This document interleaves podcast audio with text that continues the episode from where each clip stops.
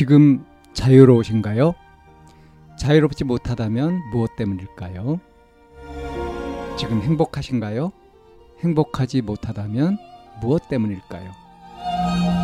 누구나 다 나름의 사정을 가지고 일상을 살아갑니다. 일상 속에서 자유롭고 행복한 길을 찾아가는 심리 상담 방송 참나원 지금 시작합니다.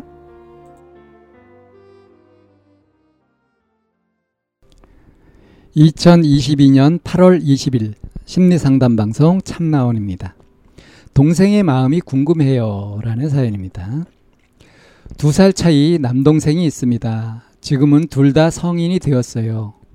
그런데 제가 어렸을 때 같은 초, 같은 중을 나왔지만 그때 당시 저는 친구들과 등하교를 같이 하느라 동생이 같이 가라 동생 같이 데리고 학교 가줘라 하는 말이 너무 싫었거든요. 그래서 동생한테 맨날 혼자 가라 하고 동생은 친구가 별로 없었어서 항상 학교 가는 그 길을 혼자서 다녔어요. 하루는 제가 학교를 마치고 집을 가는데 그때도 친구들과 있었거든요. 그런데 저 앞에 멀찌감치 동생이 혼자 터덜터덜 집에 가고 있었어요. 저는 일부러 알면서도 모른 척하고 친구들과 얘기하면서 더 늦게 집으로 갔어요. 동생도 혼자 집으로 가고 집에서 만나고요. 그랬는데도 그 흔한 싸움 없이 집에서는 재미있게 같이 놀고 게임하고 잘 지냈어요. 그러다가 지금 성인이 되고 지금도 하나뿐인 동생이랑 잘 지내고 있어요. 그런데 오늘 우연찮게 꿈을 꿨거든요. 아침에 진짜 오랜만이게도 자각몽을 꿨어요. 초등학교에 제가 있는 거예요. 꿈인 것도 알고 그래서 오랜만에 왔으니까 여기저기 둘러보고 얘 친구들이랑 대화도 나누고 하다가 학교 밖 운동장으로 나와 봤어요. 그런데 저 멀리 그 귀여운 그때 시절 동생이 쫄래쫄래 집을 가고 있는 거예요. 반가운 마음에 얼른 달려가서 불렀어요. 근데 무시하고 계속 가는 거예요. 그래서 부르면서 뛰어가서 동생 앞에 멈춰 섰어요. 동생이 뭔가 표정이 우울하고 슬퍼 보이는 표정인 거예요. 그런데 제가 자각몽이어서 그런지 기억 속에 묻어있던 동생 혼자 집 가게 하고 저는 친구들이랑 따로 집 가던 그 기억이 생각나면서 순간 마음이 아려왔어요. 동생 앞에 서서 아무 말 없이 하이파이브 하는 자세 있죠. 하이파이브 하자고 계속 흔들흔들 하면서 자, 자, 응, 응 했어요.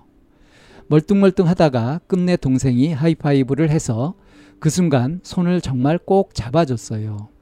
그리고 손을 정말 꼭 잡고 집으로 같이 가는데 제가 더 이상 참지 못하고 그 자리에서 엉엉 울었어요. 제 동생 이름을 부르면서 미안하다고 계속 말하면서 집에 가는 길에 계속 울었어요.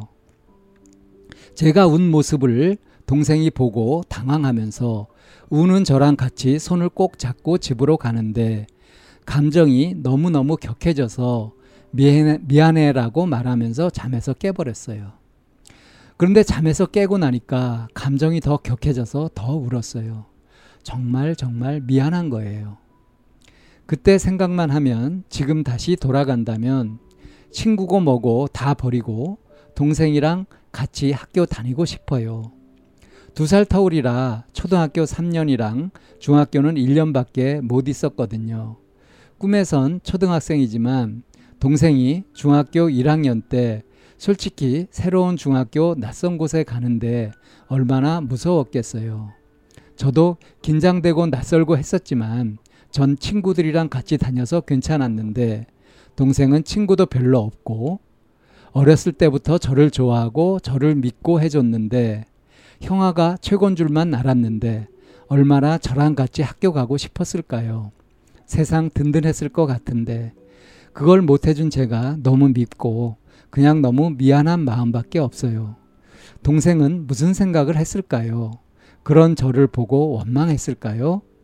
왜 지금 와서 떠오른 건진 모르겠지만 나중에 동생한테 편지라도 쓰려고 하는데 이때 일도 적어 보려고요. 어떻게 기억하고 있을지는 모르겠어요. 근데 제가 궁금한 게 하나 있어요. 글을 쓰는 지금까지도 너무 미안해서 울음이 막 나오는데 꿈속에서 깨지만 않았어도 집 앞에서 동생 부르면서 형아가 같이 못 다녀줘서 미안해. 지금부터 앞으로 쭉 같이 학교 갔다가 집에 오자라고 말하고 싶은데 꿈속의 동생은 뭐라고 했을까요? 저를 원망하면서 그냥 평소처럼 형아 혼자가 됐어 라고 했을까요? 그리고 이 내용을 말하면서 미안하다고 하는 형을 동생은 용서해 줄까요? 예, 이런 사연입니다. 어, 동생의 마음이 궁금해요. 라는 이 제목이 이 사연을 읽다 보니까 어, 이해가 탁 되면서 저도 궁금하네요. 동생은 어땠을까요? 어쩌면 어, 이걸 이제 편지로 알리거나 얘기를 통해서 동생한테 내가 어릴 때 이런 적이 있었다. 그것이 마음에 남았다. 이런 꿈도 꿨다라고 얘기를 한다면 동생의 반응은 이 사연자가 예상했던 것과 완전히 다를 것 같습니다. 제가 보기엔. 지금 아, 동생이 친구도 별로 없었는데 그 얼마나 혼자서 외로웠을까? 얼마나 힘들었을까? 이렇게 지금 생각을 하잖아요. 이 형이 그렇게 생각을 하잖아요. 그러니까 이 동생이 형을 최고인 줄 알고 형을 좋아하고 이렇게 했던 거는 이 사연자가 지금 마음 쓰는 이것만 봐도 그럴만 하지 않아요? 그 동생은 아예 형이 이러 이랬다는 것을 몰랐을 겁니다. 그리고 형이 이제 이런 고민을 들으면 이런 얘기를 들으면 그러면 서운해하거나 화를 내는 것이 아니라 응? 어, 오히려 고맙다고 할지 모르겠어요. 그리고 어, 든든한 형이 있으니까 어쩌면 친구가 어, 덜 필요했을지도 모르잖아요. 이거는 이제 동생의 사정이겠죠. 그래서 그거는 동생과 이제 이야기를 나눠보면 이게 풀릴 수 있을 것 같습니다. 이 자각몽을 이렇게 꾸고요. 그리고 이제 이 꿈속에서 내가 중간에 깨지만 않았어도 이것까지 했을 텐데 이것까지 이제 있었잖아요. 이건 무슨 얘기냐면 그만큼 어릴 때 동생 몰래 그렇게 했었던 거 동생을 잠깐 이렇게 이제 친구들을 깔고 어울렸을 때 두 살 어린 동생 사실 귀찮지 않습니까? 그것이 굉장히 마, 미안하고 마음에 걸려 있었던 거. 그 잠재의식이 깊게 있었던 것이 아니라 이렇게 표면에도 드러날 만큼 자각몽으로 나타날 만큼 이렇게 있었던 거고요. 그런 걸 보면 이 사연자는 굉장히 맑은 심성을 갖고 있는 겁니다. 섬세하고요.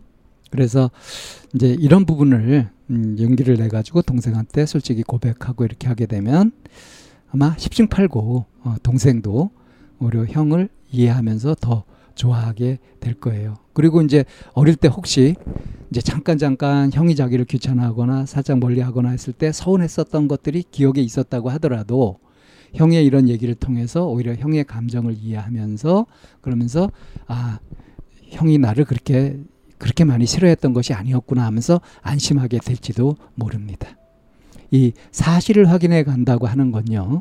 서로 관점이 많이 달랐을 때는 자기 나름의 생각을 가지고서 뭐 오해를 하기도 하고 자책을 하기도 하고 자괴감을 갖고 막 이런 일들이 있지만 서로 이제 공유가 되면서 이게 그 이게 수정되듯이 이렇게 고쳐질 거 고쳐지고 하면서 확인이 되면은 그러면은 이제 거기에 이제 진정성 같은 것들이 서로 통하면서 어, 서로 간에 더 깊이 이해가 되는 경우들이 훨씬 더 많습니다. 지금 뭐 이렇게 사연에서 얘기하는 걸 이렇게 보더라도 어, 동생한테 사실 그대로 얘기하고 하는 것이 전혀 위험하지 않을 것 같고요. 더 형제가 깊어지는 계기가 될 것 같습니다. 참나원은 마인드 코칭 연구소에서 운영하는 심리 상담 방송입니다. 상담을 원하시는 분은 02-763-3478로 전화를 주시거나 chamna-one 골뱅이 다음점 넷으로 상담 사연을 보내주시면 상담을 받으실 수 있습니다. 일반적인 심리 상담을 받으실 분들은 마인드 코칭 연구소로 연락 주시면 되겠습니다. 마인드 코칭 연구소에 들어오시려면 참나원 마인드 코칭 연구소라는 네이버 카페에 들어와 보시면 문의와 신청을 하실 수 있습니다. 참나원과 마인드 코칭 연구소는 늘 여러분과 함께 하려고 기다리고 있습니다.